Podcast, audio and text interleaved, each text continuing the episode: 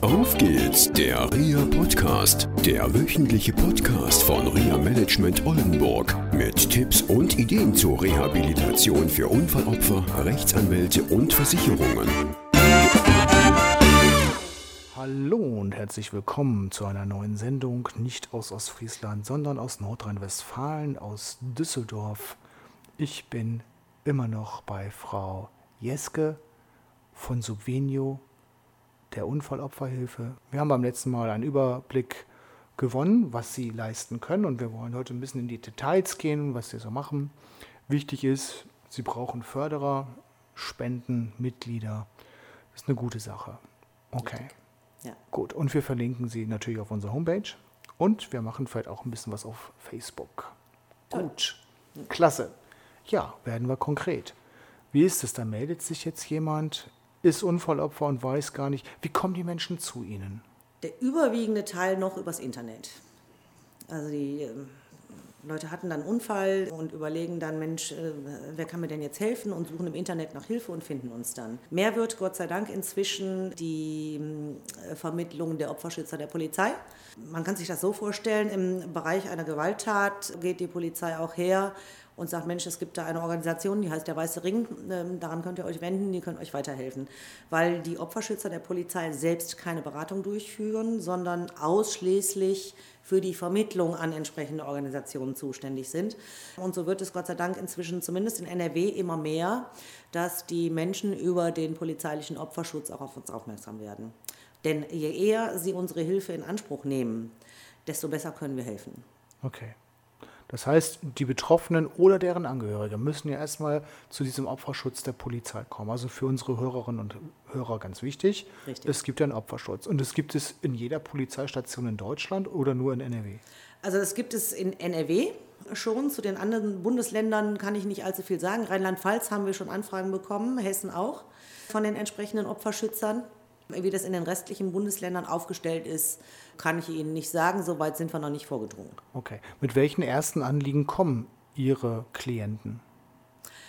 Ja, ähm, im, im, besten Fall haben sie noch gar nichts gemacht, sondern gerade den Unfall gehabt und sind, wenn sie alles richtig gemacht haben, äh, sofort in ärztlicher Behandlung gewesen. Wobei ich da vorausschicken muss, man muss vielleicht noch erklären, dass wir uns hier nicht um Blechschäden kümmern, sondern ausschließlich um Personenschäden. Okay. Hm?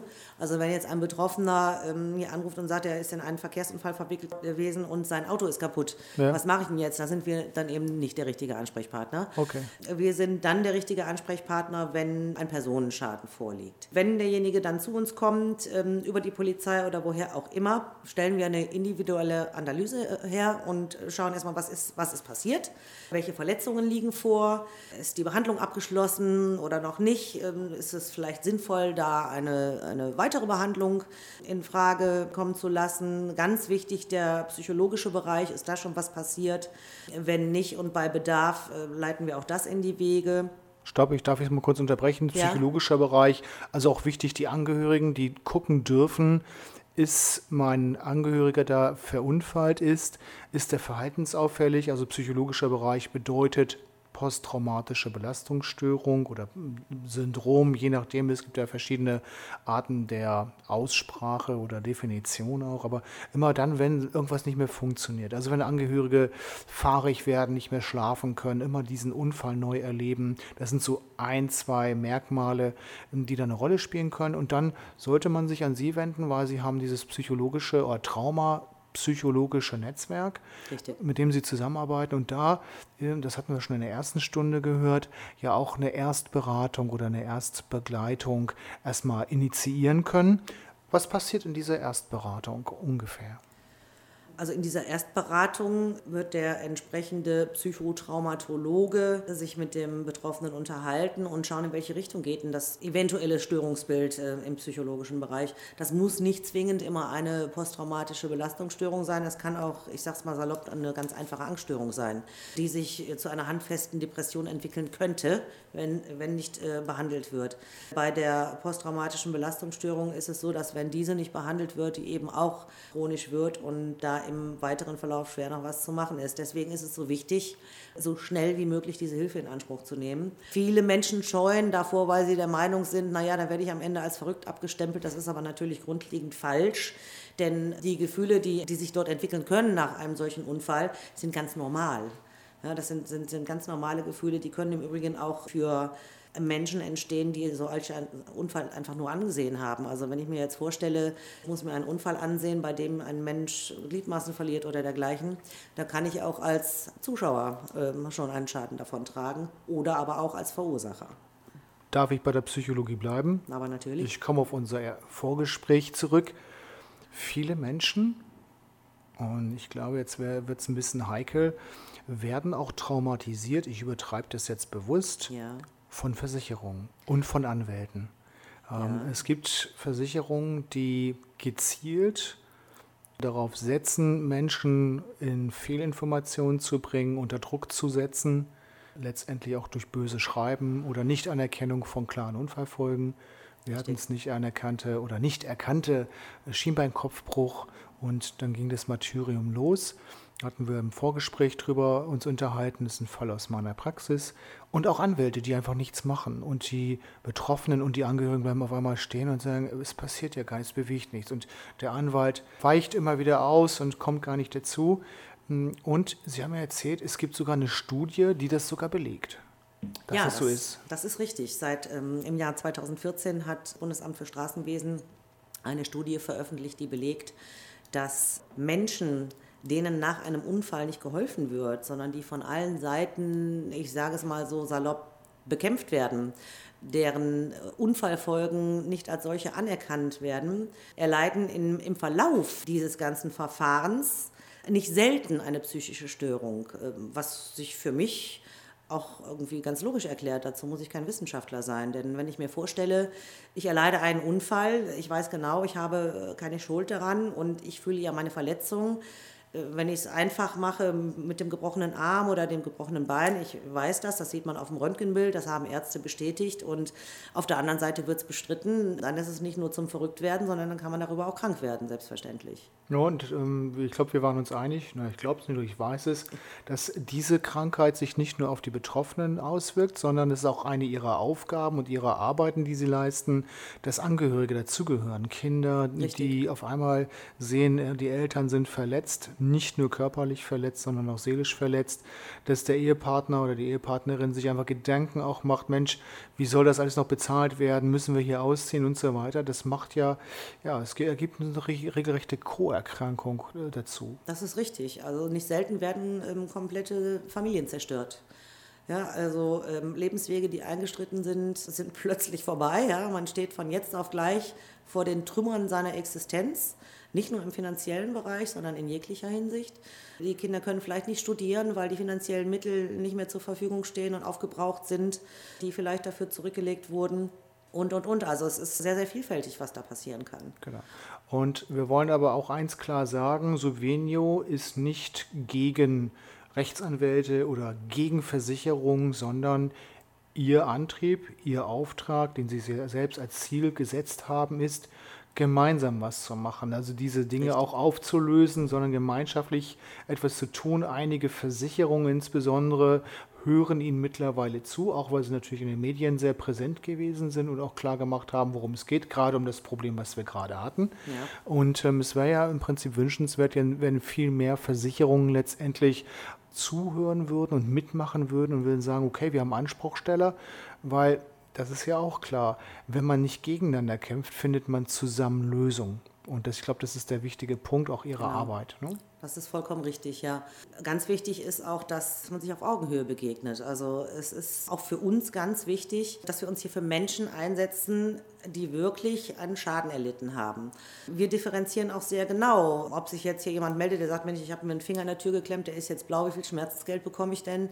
Oder aber ob da jetzt jemand ist, der tatsächlich einen richtigen Schaden erlitten hat.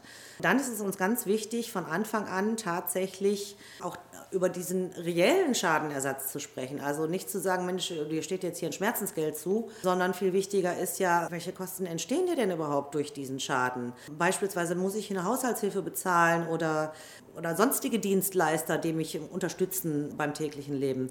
Dann ist es ja auch eine Frage, wie wird denn das finanziert? Dann ist es ganz wichtig, dass der Leistungsträger, ob es die Versicherung ist oder eine Krankenkasse oder wer auch immer, von Anfang an nicht in einer ablehnenden Haltung dem Ganzen gegenübersteht, sondern sagt, okay, jetzt setzen wir uns mal zusammen und schauen mal, wie der beste Weg für alle Parteien ist, um letzten Endes zur bestmöglichen Lösung für alle Seiten zu kommen. Und ich glaube, das ist der richtige Ansatz und noch ein guter Ansatz. Äh, wirklich darin zu wirken, dass alle zusammenarbeiten, genau. um das Problem zu lösen. Ganz wichtig auch, habe ich gelernt, also in meiner Praxis ist es so, meine Klienten, die mit mir die ersten Gespräche führen, sagen immer, ja, ich will aber Schmerzensgeld haben. Meine Aufgabe ist es dann zu sagen, okay, Code of Conduct, Neutralität, du hast einen Anwalt und wir gucken mal, was können wir machen, was sind deine Ziele, gesundheitlich, schulisch, beruflich und auch im sozialen Leben, sprich soziales Umfeld. Und ja, sie haben gesagt, okay, Schmerzensgeld ist eigentlich gar nicht so, so wichtig. Es geht gerade genau um diese Faktoren. Was kann ich eigentlich wieder machen? Ja, ganz genau. Das Schmerzensgeld ist ja eigentlich, ich nenne es immer ganz gerne ein Leckerchen für obendrauf, also das, äh, das, was dann über ist, das, wo man sich letzten Endes was für gönnen kann. Also im Prinzip die unwichtigste Position. Die wichtigste Position ist ja der tatsächlich entstandene Schaden, also das Loch, das es mir ins Portemonnaie gerissen hat, das nicht da wäre, wenn ich diesen Unfall nicht erlitten hätte für das ich mir gegebenenfalls einen Kredit aufnehmen muss, weil äh, der Leistungsträger nicht bereit ist, für diese Kosten aufzukommen. Das ist die wichtigste Position, nämlich der tatsächlich entstandene Schaden. Das Schmerzensgeld, es ist nicht so, dass wir jetzt sagen, äh, das braucht es gar nicht mehr geben, aber äh, die Wichtigkeit dieser Position, das muss einfach den Leuten bewusst sein, dass die ganz weit unten angesiedelt ist und okay. nicht an erster Stelle. Und das mhm. überlappt sich natürlich dann auch wieder mit Eingliederung, weil wenn zum Beispiel die Haushaltsführung gesichert ist, weil zum Beispiel Haushaltshilfen zur Verfügung gestellt werden, hilft es auch wieder bei der Genesung. Und äh, Sie arbeiten ja nicht nur auf den finanziellen Aspekt hin, haben Sie mir erzählt, sondern Ihre Aufgabe ist es auch klar zu machen, okay, Unfallopfer, du musst auch was tun, dahin wieder auch, sage ich mal, eigene Ziele zu entwickeln und auch dann wieder ins Leben zurückzukommen. Ja, also Richtig, es ist halt ja. so, dass sie schon auch klare Strukturen vorgeben für die Unfallopfer und sagen, hey, was ist das, was, was du wirklich willst? Ja, das ja. ist richtig. Okay, also es geht nicht nur um Finanzen. Nein, wobei die eben schon wichtig sind ne, im, im Ganzen. Es Klar. geht, um, um, es geht um das große Ganze sozusagen. Das ne? ist richtig. Es also muss ein Rädchen ins andere gehen, denn ich kann mir die besten Ziele vornehmen, wenn ich finanziell den Bach runtergehe, dann ist es definitiv psychisch nicht das förderlich, ja, beispielsweise einen neuen Beruf zu erlernen oder was auch immer. Und jetzt darf ich nochmal gerade in diesem Zusammenhang auch nochmal auf die Anwälte kommen.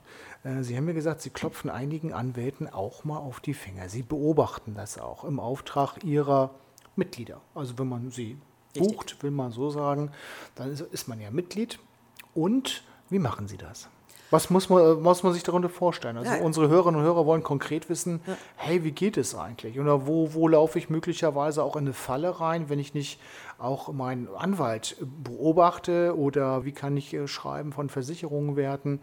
Was machen Sie konkreter? Ähm, das ist so, dass wir innerhalb der Beratung uns ähm, beispielsweise die bisher gefertigten Schreiben des Anwalts einmal zukommen lassen. Es ist ja so, dass der Betroffene uns ermächtigt, per Vollmacht mit allen Beteiligten zu sprechen. So nutzen wir dann natürlich auch die Gelegenheit, um äh, zu schauen, was hat denn dein Anwalt bisher gemacht. Dazu fordern wir dann in der Regel die Unterlagen an, nicht selten ist es leider so, dass dem Betroffenen die gar nicht vorliegen, was unserer Meinung nach auch ein Unding ist, weil der Betroffene hat über jeden Schritt informiert zu werden. Ne? Äh, der muss doch ganz genau wissen, an welcher Stelle sind wir denn jetzt gerade hier auch im juristischen Bereich. Und ganz oft ist es so, dass uns die Haare zu Berge stehen, wenn wir sehen, was da bisher passiert ist. Nicht selten kommt heraus, dass Wissen im Bereich des Personenschadens überhaupt nicht vorhanden ist, dass äh, banalste Dinge wie beispielsweise ein Haushaltsführungsschaden keinerlei Beachtung gefunden hat bisher. Wir gehen dann her und setzen uns mit dem jeweiligen Anwalt in Verbindung und äh, fragen, ob er vielleicht unsere Hilfe in Anspruch nehmen möchte. In den meisten Fällen klappt das auch. Ganz selten haben wir eigentlich dann Anwälte dazwischen, die sich stur stellen und ja auf ihrem Recht beharren, das sind letztendlich natürlich auch haben, dieses Mandat alleine zu führen. Da bleibt es äh, nicht selten auch äh, nur dem Mandanten zu raten, das Mandat niederzulegen und sich an einen spezialisierten Anwalt zu wenden. Okay. Gut. Wir hatten an anderer Stelle schon mal die Möglichkeit, eine zweite Meinung auch im anwaltlichen Bereich einzuholen. Das war damals ein Gespräch mit Herrn Herwarts von der DIFO, ja. der Deutschen Interessengemeinschaft für Verkehrsunfallopfer.